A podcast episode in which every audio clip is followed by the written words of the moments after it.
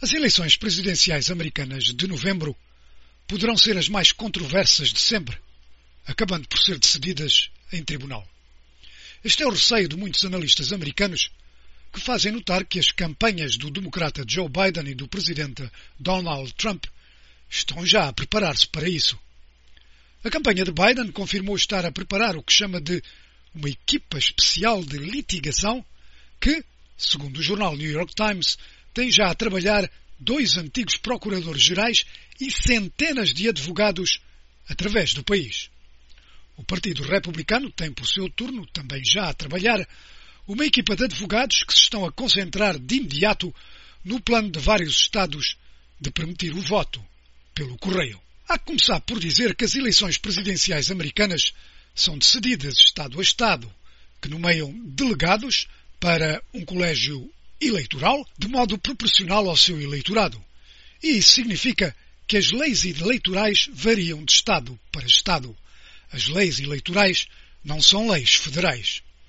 Devido à pandemia do coronavírus, muitos Estados querem facilitar o voto pelo correio. E é aqui que jaz o problema.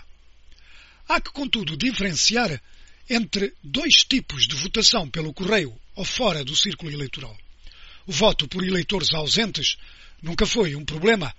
Pessoas que sabem que no dia das eleições vão estar ausentes têm o direito de votar em dias anteriores, num prazo determinado pelos respectivos Estados ou círculo eleitoral, quer deslocando-se ao local de voto num prazo determinado ou requerendo com antecedência um voto pelo correio.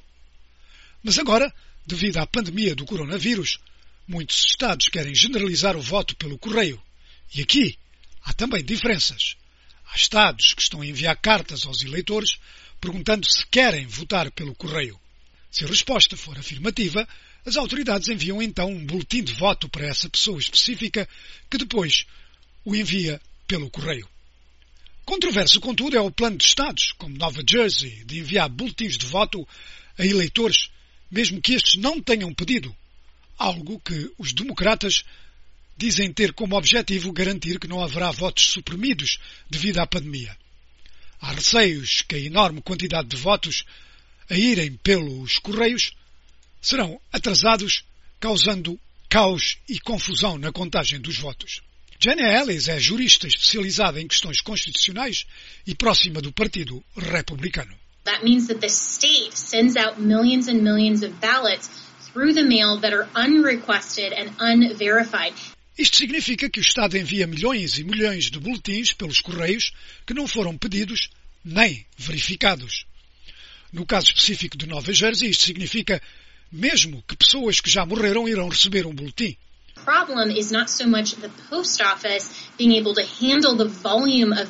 Portanto, o problema não é se os correios têm capacidade de lidar com o volume de correio. O diretor de correio já disse que pode fazer isso. The problem is with uh, the counting of the ballot. The problem is the fact that these ballots are being sent out into the ether. We don't know who's going to receive them. O problema jaz na contagem desse voto. O problema é que estes boletins estão a ser enviados e não sabemos quem os vai receber e depois, se, como no Nevada há um prazo indefinido para se saber até quando um boletim poderá ser contado e não há um meio de verificação, então vamos acabar no caos. A palavras da jurista Jenna Ellis, que deu como exemplo uma recente eleição primária em Patterson, na Nova Jersey, em que cerca de 20% dos votos acabaram por ser anulados. A situação complica-se ainda mais porque recentes sondagens indicam que apenas 19% dos eleitores de Donald Trump planeiam votar pelo correio, enquanto 69% dos eleitores que apoiam Joe Biden dizem que vão fazer isso. O cenário que todos receiam é explicado aqui por Farid Zakaria, comentarista da cadeia de televisão CNN. On election night, Donald Trump will be ahead significantly in a majority of states, including the swing states that will decide the election. Na noite das eleições, Trump comanda na maioria dos estados, incluindo os estados vitais onde vão ser decididas as eleições.